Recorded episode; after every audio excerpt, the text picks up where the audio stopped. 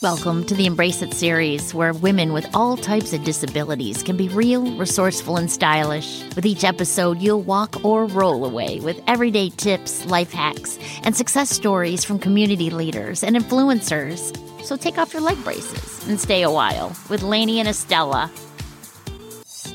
Hi, I'm Lainey, and I have CMT. And I'm Estella, and I also have CMT a neuromuscular disorder affecting approximately 2.6 million people worldwide. That's as many as MS. We believe that disabilities should never get in the way of looking or feeling good. Both of us wear leg braces and have learned through our own personal journeys to embrace it. For more information and exclusive resources, check out our websites at trend-able.com and hnf-cure.org. And don't forget to hit the subscribe button for future episodes and special promos. So, as many of you know, Lainey and I are always on the hunt for the next best AFO friendly shoe. Lainey posts tons of stuff on her website, but we just came across something amazing that we wanted to share with all of you something that is AFO friendly, that is stylish, that is easy to put on and off, and lightweight. So, Lainey, tell us what you found. So, it's um, Thank you, Estella. So I like came across this brand. Um, the name of it is Friendly Shoes. They're really cool people. And um, the founder, Joseph, actually is an occupational therapist. And he found the need when he saw that his patients were really struggling putting on and off their shoes. They have this really cool zipper technology, which you guys trust me is great um, for people with disabilities because the shoe literally opens up and you can put your foot inside. So when I saw these, I reached out to Joseph, and um, we now um, are happy to announce they're our very first podcast sponsor. Yay! And um, thank you to them. And you guys definitely check them out. There's free shipping and free returns. And if you use the code Embrace It Friendly, on their website. Just when you go to checkout, they'll be taking 10% off any purchase. So check them out. Let us know what you think. These are truly my go to for walking around my neighborhood and going to the gym. And I think you guys will love them too. Thank you, everyone, for joining today. We have another incredible guest. This time we have one of our own from the CMT community. Her name is Tova Fine. And if you are active on Instagram in the CMT community, I'm sure you've seen some of her awesome posts and creative content and illustrations and all of that. So welcome to the podcast today, Tova. Hi, Tova. Welcome. Hey. Tova, I've been following you for, oh my God, a few years now, I feel like. But you've just really stood out to me just for your unique take on navigating disability and your beautiful Instagram photos of your home with all of your plants and you just, you know, this oasis that you've created in your home that is super attractive to like an introvert like me who just dreams about living in their bedroom from time to time forever. Yeah. So I just have really been a huge fan of yours. And last September awareness, you kind of launched this really cool initiative and campaign to get people to share their stories and bring awareness to CMT. So yeah, I've just, I'm just really honored to have you speaking with us today and sharing your story. Yeah. So Tova, tell, tell us about your Charcot-Marie tooth, since a lot of the people, not all, we have many people who listen who do not have any idea what Charcot-Marie tooth is, but we'll let them Google that. yeah. but tell us about you. Like, have you, do you have type one, type two? And when did the symptoms come about? Just like a brief, like where you're at. Do you use a mobility device? That kind of thing. So I was diagnosed with CMT when I was five. Um, but the one, I, I, I, do have one A. Um, it wasn't, um, confirmed until later, but actually my, uh, when I was diagnosed, I was diagnosed because I just fell all the time. And my mom was like, Oh, she falls a lot. like, and then took me to doctor after doctor and every doctor was like, yeah, she's just clumsy. She's a kid, you know, like there's nothing wrong with her. But then, you know, someone did the little tap on my knee and realized like there's something not normal here. What are your challenges currently? Walking. Yeah. Walking is okay. walking is my worst. Um, but yeah, no, I use, um, I have, um, I use all of the mobility devices. So like usually depending on the day or the type of, uh, or whatever I'm doing. Um, but I do have, um, I have the Alinker, the Alinker for outside. It's like a, it's like, I guess they said it's like a walking wheelchair. It's super cool. Yeah. Okay. Yeah. It's like, I guess I've seen them. They're like really modern looking. It's like, a, it looks like a bicycle. Like, oh my gosh. Like everywhere I go, it's just talk about the bike or whatever. I, I used to like get into like a full conversation with people. And then I was like, this is making me, this is too much all the time. Everyone's asking me. So now people are just like, cool bike. And I'm like, thanks. Walk on. like I don't know. Yeah. So, um, but we're looking at getting a wheelchair for indoors too. And like indoors to like, so I can get up and do stuff as opposed to like, cause like whenever I have to get up to do stuff inside here now, it's like, it's frustrating. It's, it's painful and it's not fun. And I, it's like, I can't stand for like longer than 30 seconds without just being like, all right, gotta sit down, you know?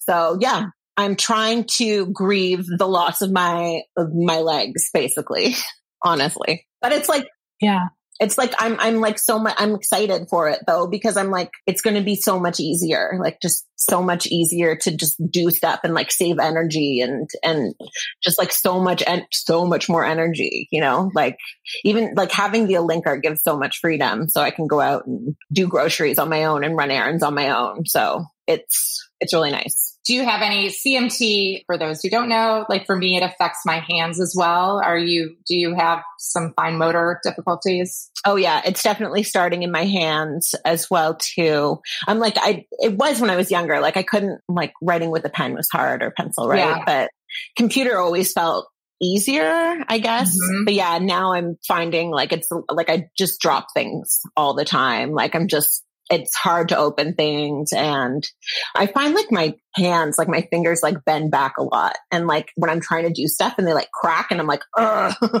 it's just, it doesn't feel, it just, it just, they don't feel sturdy. Yeah. Yeah. Someone once on my, um, Instagram or Facebook once described this, what we're talking about is, as funky hands. Funky I hands. Was like, mm-hmm. you know, a nice way of saying my hands suck, which yeah. is how I say it, you know? It's true. they do. So tell us a little bit about, like, do you feel like that affects? Because for those of you who don't know, you know, you, you are an artist and an illustrator. Does that affect, you know, your ability to create artwork? Or I know you, you work mostly digitally. Have you found ways around that? Yeah, my hands get tired and like my arms get tired because usually I like I I always find I'm switching positions and I'm like always uncomfortable and every I'm like always moving around. So um, yeah. And then I just take breaks. I thought that's what mainly, honestly, when I started therapy like three years ago, it was about, um, learning to pace myself. Like the number one thing was learning to pace myself. So when I draw, I draw for like when I'm feeling like sometimes I draw when I'm feeling anxious and then, um, once my hands get tired, I'll take a break, do something else for a bit and then like come back to it later on when I want to, you know, when I'm feeling better. Speaking of doing something else, your Instagram feed and how Estella kind of introduced me to you. She's like, you've got to see Tova's plants and her house, like which she mentioned in the beginning. And I'm fascinated by this because literally I kill everything. There's I'm I am the I'm the opposite of a green thumb. I'm a black thumb or a blue uh, thumb. I, I used to be.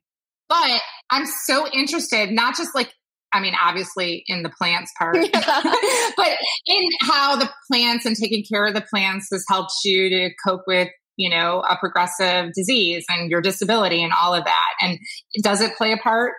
Yeah. So the plants were, plants were so huge. That was like the first, it's again, and all of it started when I got like this really bad injury on the side of my foot and I was just feeling really my mental health wasn't good at all or anything either.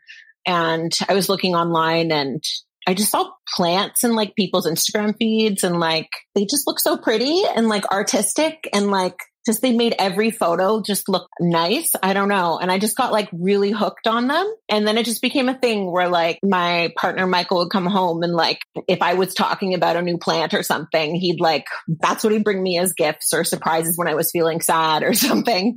Or I'd go on, I have like I'm a part of a trading community in Toronto too, where we like barter plants, food, furniture, whatever, everything. I just started like there's a lot of bartering for plants and like plant clippings and stuff. So we did a lot of like just trading plants and it just became like just so fascinating to watch them grow. And the first time, like the first plant, it was like, oh, a new leaf. And it's like really exciting. You get really excited, like, I did that. I made that happen, right? I don't know. Maybe it's addictive or something because then you're like, well, now I need another plant so that that can happen all of the time. so it's just constant good vibes. Just constantly, I'm like, oh, that plant's like, oh, if I'm feeling sad, like I'll look over and like, oh, there's a new plant over there. So like, like that one's being healthy. That one was just like a, it's like a cycle of growth. Yeah. Yeah. I love that. You know what? I love that. Obviously, there's like a million metaphors and whatnot for plants and seedlings and growth. But Estella and I really believe that, you know, when people are feeling sorry for themselves, which we all do at times, when we are caught up in, you know, what we can't do and um, feeling bad, you know, taking care of something else, whether it's volunteering or, or growing plants for that matter, you know, is really something that we think, well, we know, you know, helps people you know, because it gets you out of your own head. So, yeah. you know, I'm like, I have one plant in this house. Nice. and believe it or not, well, the rest are like fake, I guess, but I don't, people, plant, real plant people probably like, are like, ah, but you know, they look so real. Yeah. but I've learned that I, that I cannot take care, well, I shouldn't say cannot. yeah. I don't have that that patience and maybe that's why you do take care of plants is to develop that yeah. right but like the plant that i have actually estella and the people at HNF sent to me three years ago. So the fact that I've kept it alive for three years, and I, I do want to say what's really kind of cool is that it was just a green really? plant that somehow a flower yeah. grew in it. What kind of what plant is it? Yeah, I mean, really, I have one plant. Do you think I know? Green one, and it has these green flowers, these white flowers coming out of it. uh, maybe like a peace lily could be. It could be. I, I don't know. I'll send you a picture after, but it's but if you kept that alive, then mm. that's like a yeah, that's a good like that's a good but one. The, but the point is, is that it's from neglect. Like this plant is growing on its own, and I water it once a week if I remember, and then sometimes I go on vacation and no one. I come back and it's flat you know, like mm-hmm. the leaves are all down, and then all I do is give it a little water and it perks right up. And like, don't we all wish our lives could be like that? Just a little bit of water, and I come yeah. back to life. I know. well, that's what we said. Like the most important, what did I hear recently? There was like the most adult drink or something is like you go through your life and then you fi- finally realize the most adult drink is not coffee or alcohol, but it's water. And if I don't have water in a day, like I'm miserable. I'm, I feel like I am like I've become a plant or a succulent. I feel so miserable when i am not drinking water. yeah. Cacti.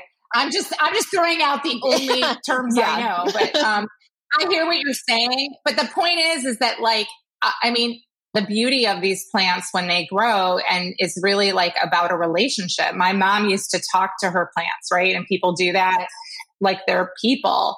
And she, her plants just never wilted. they were always beautiful.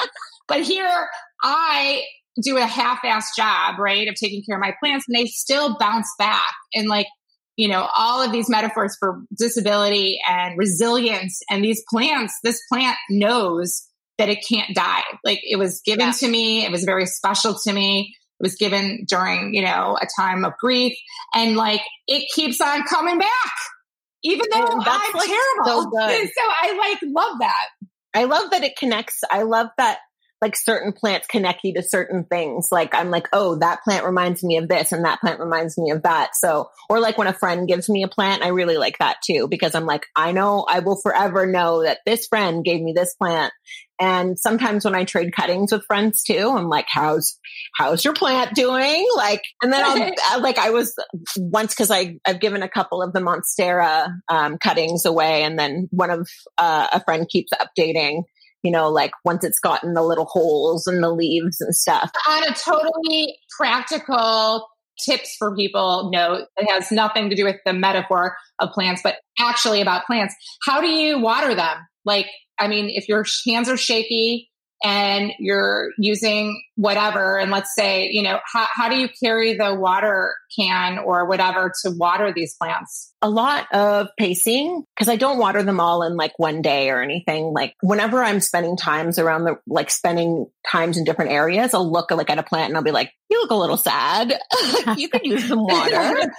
but yeah, I have like a, a big water jar, but I also put it into like a smaller yes. water jar. So it's easier to water the plants with because I can't do anything like super heavy. And usually my husband will go and um, fill up like the bigger jar like the night before usually like i'll put it in the kitchen and then he'll fill it up and bring it in because if you're using tap water for your plants it's supposed to sit for a while uh, what's the reason behind that i don't know uh, no like you're supposed to use distilled water on your plants but okay. there's like a tip on, I don't know, I guess I learned from the internet that was just like, you can also let your water sit. Like if you, ha- if you only have tap water accessible to you, then it's, you can pour it. It's best not to use tap water straight from the tap, but if you pour it like the night before or something, then you have it sit. It's supposed to be better. Interesting. It's well, we're going to have to them. Google that one. You heard it here, people, on the Embrace It podcast.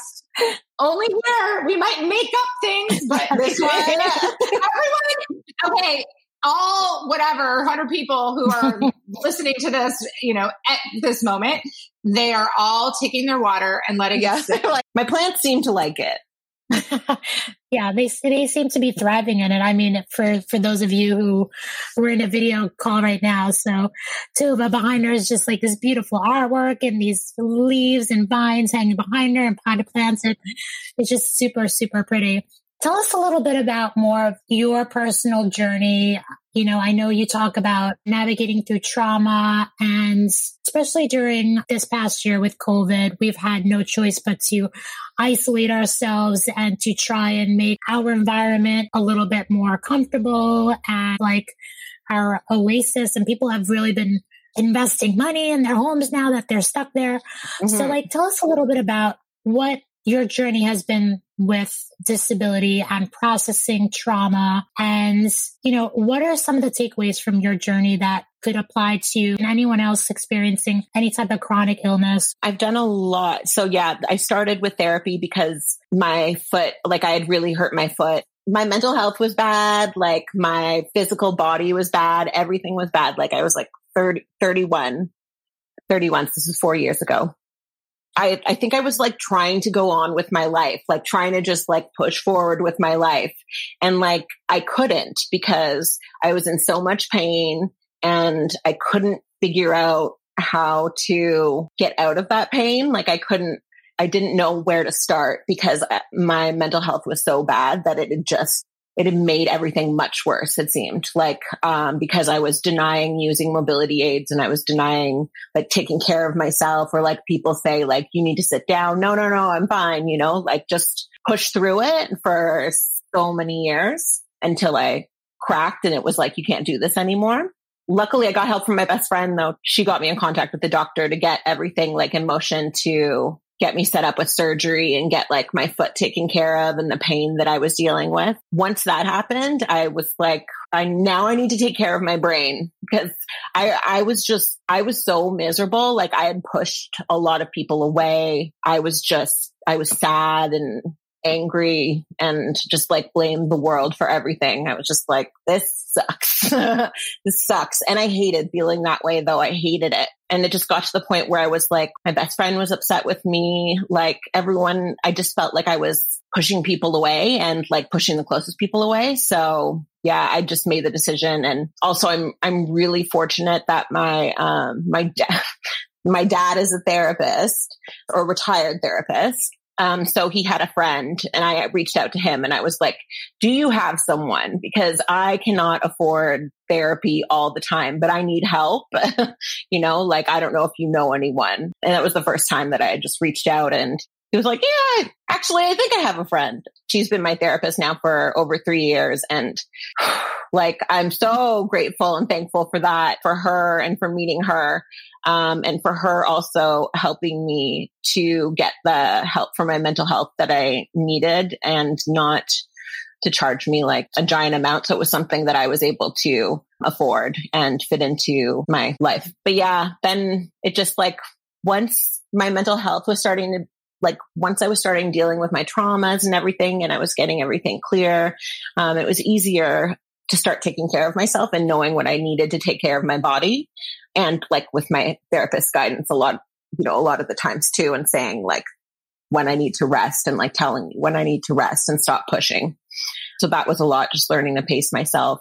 And that's when I started like, cause it was really, it was really my uh, internalized ableism was massive. I'm, I could not get a mobility aid for the life of me. I could not, like, I was so embarrassed and I just, I, I felt like disgusted in myself or something. I felt like people would look at me and just look at me differently.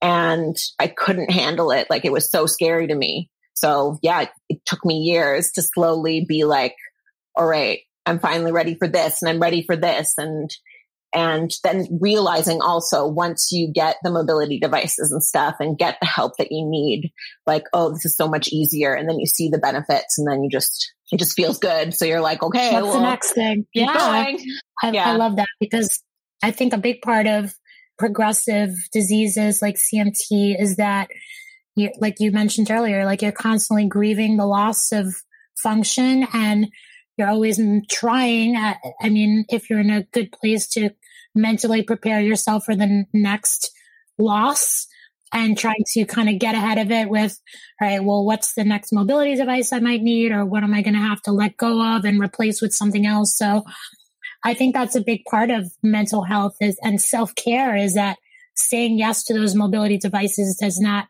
mean that you're saying no to function. You're actually saying yes to yeah. Uh, an improved quality of life and more independence and more opportunities, right? Yeah, it's so much easier. Yeah. Yeah, you had been taking it on all on yourself that whole time. Yeah. So I don't know, Tova, if you know, if you've seen Trendable, the website, but like a lot of people who find the website and then reach out, they aren't leg brace wearers at all. There are people who've had CMT. Some are even, you know, in their like my age and they are talking about how hard it is for them to walk and that they're scared to get leg braces. And, you know, I always respond that like it's a, you know, love hate relationship with all mobility devices, but truthfully more love than hate because exactly what yeah. I can do and it sounds like what you can do with the help of these mobility devices far outweighs the negative stuff, right? Like right. I can walk from, uh, you know, for miles and yeah. wouldn't have been able to walk a hundred feet without those braces. So um, it's getting over yourself, you know. Estella had said, um, mentioned trauma, like sounded like you went through some like stages of grief, right? But was there something that like, was there, was it like a milestone event? What made you just start to, you know, I guess push people away and go through that process and then rebuild? Yeah, it, it was part, it, part of it was the disability. Um, part of it was coming to terms with the progressive disability. And like, yeah, that was, that was definitely a part of it. And that, I thought that was what a lot of it was in the beginning. Like it was just me get, getting used to losing ability, but there's more to it than there's, I also have like a complex PTSD, which is, it's like a repeated traumas over and over again. And it's like a lot happens when you're a child. So it's a lot of just like, I didn't get a lot of emotional support growing up. So like, and I have a lot of feelings. I have a lot of emotions and I'm sensitive. So my parents didn't like understand me. So that contributed to the ways that I ended up like moving through the world and I got myself into like lots of trouble and made really bad friends and went on dates that I shouldn't have gone on and just got lots of trauma and also didn't realize a lot of it because I had blocked out. Like with CPTSD, a lot of people just don't have any memories of their childhood sure. or before like anything. So like slowly, slowly memories started to come back. And I was like, oh, that's why I did that. And this is why I did that. And like everything just started piecing together. So it wasn't like specifically one thing. It was a lot of combined traumas, but I did have like, I did have some fairly significant traumas, like a really close friend uh, pass away and I was sexually violated several times. So, and one major event. So a lot of that just combined and me pushing it down for so many years and not dealing with it. It came up throughout my life so much that just triggered me and triggered mm-hmm. me until I just, I guess it's rock bottom, but I like burst. I like, I was like, I didn't know what to do. I didn't know who to go to for comfort because I, again, like I didn't know who to trust. I just. Yeah, you had been taking it on all on yourself that whole mm-hmm. time. So. And like, I was just, yeah, I was just really angry at the world. I was like, why, why me?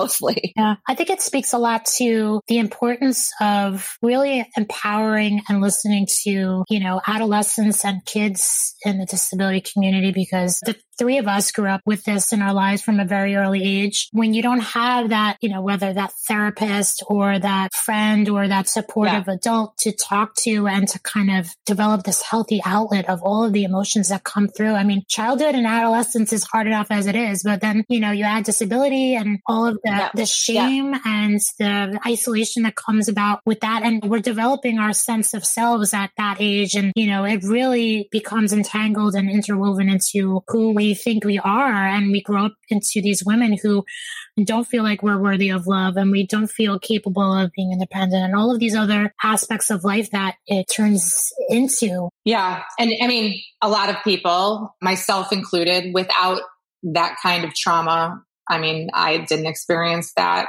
ever, but I can relate to the why me and the and the breaking down and the feeling bad and pushing people away and having um, those emotions come up in other places because that's what happens when we don't deal with them, right? Like we might erupt at a Starbucks person or um, someone looks at us the wrong way. We take it personally and then you know attack our spouse or say something we don't we don't mean to someone we're close to. So that definitely I'm sure a lot of people can relate to. Well, my, mine, I have a little bit of issues with that just because, um, the PTSD like makes it so it doesn't go away. It comes back again all the time, just when you least expect it. But yeah, it gets less and less each time. And it's like, it gets less affecting every time just because you're, you're learning to accept it. So each time something comes up, it's like, okay, I have the tools for this, you know, like I know how to deal with this. Yeah. I mean, and also for ourselves, right? Because the truth of the matter is, is that a lot of people might be listening to what you just said, Tova, and they, like me, might not have had the trauma of childhood, but feel the trauma of having a disability, whether it came on suddenly, whether it's progressive like ours, and they can relate to the feeling angry and keeping it inside. And what is the honest to God truth the one thing that we all don't do in these moments that's the best thing that we can do is keep it in is is to to share it. Because you know estella and i talk about all the time that shame which is what that is right? It is a social construct. Like it's something that only exists with other people and it's about other people. And once you share your truth, whether it's with one person, whether it's on an Instagram platform, whether it's, you know, in a journal, like, and that you show someone, I mean, it doesn't, it goes away. Like you no longer feel it. It just disappears. And we hold on to that shame and it eats us up. But just by talking about it, it goes away. It's that simple. It sounds like you did that. Giving yourself the compassion yeah. And I think, I mean, that's just such a great call to seek therapy, right? And you were fortunate enough to find somebody to do it in a way that, you know, works for you financially. I actually started working with someone about a year ago and I was like, I, I don't need therapy. I have great self, you know, confidence. And, but like you said, connecting those dots, why did I make those decisions back then that affected me so much throughout my whole life to be able to kind of reflect with, you know, a therapist or a counselor or social worker and really kind of process all of that in a healthy way and see it in a way that doesn't make us sad or make us angry anymore and just be more mindful of our future decisions and how we're moving about in the world. I think it's super powerful. Yeah. And circling back to the plants, people who are listening, we always want you to walk away with something. And really the lesson I've learned from you, Tova, is not just about seeking help when you need it. And obviously, you know, with a therapist professional, but also just having outlets for the pain, for um, for everything, for everyday stuff. And you also developed a community because you're trading these plants or whatever it is you're talking about that I don't get. But like the point is, is that you you've you've given us a lot of lessons, right? You have an outlet for yourself that is special to you, taking care of these plants and obviously your artwork, which we didn't, you know, people can see on Instagram, but the plants in particular, which is something yeah. anybody can do, even me, but Mm-hmm. Yeah, if I wanted to. And you have a support system because even though these people don't know you, probably don't know anything about your disability, you have a connection with them through the trading of the plants. And that's a support group. Yeah. Well, I want, like, uh, there's so many people that can't afford or can't get access to therapy, right? So I know that Instagram isn't a substitute for a therapist, but any ways that I can share little tidbits of like things that I've learned could maybe help people and decide like if they're able to i'm i'm just pushing for therapy for everyone. Like it should just be for everyone. It should be like a part like you go to the doctors and well mm-hmm. i do live in canada and going to the doctors is a little bit easier yes well Tovah you mentioned your instagram and obviously yes like you said it's not a substitute for therapy but certainly for inspiration and people connected to you through this podcast, they can certainly reach out to you. Where would we find you? Mostly on my Instagram page. That's at Tovah's Fine. T O V A H S fine. And we're going to have this in the show notes, right? Yeah. And, and check it out too, because you really do some beautiful illustrations of female disability advocates. And, you know, there's always like a plant in there too, but like you, you really, you know, there's some really powerful me- messages and representation of these women. And it's just, it's really cool to see them painted, you know, no pun intended, in like a different light and to celebrate their message and their stories and encourage other people to tell theirs. And I really love that. Well, I think, um, I like the most, the most important thing for me is representation too. I think representation is so important because we didn't have it at least I don't know. I didn't have it. I'm sure we all didn't have it when we were younger and we still don't have it for CMT. that's for sure. But like just making disability beautiful so that way people don't have to be scared of it, you know, like I was when I was younger, like I was scared of it. So now that I'm more comfortable with it, I just want to show people the beauty in disability because there's a lot of it. Yeah. And it's all, everyone's so unique and has their own stories stories to tell. It's just, I, yeah. Well, you definitely do that. It's definitely a visual and, you know, storytelling celebration of, of the community. And thank you for being one of those voices speaking up and, and representing all of us. And um, we hope to see lots more of that.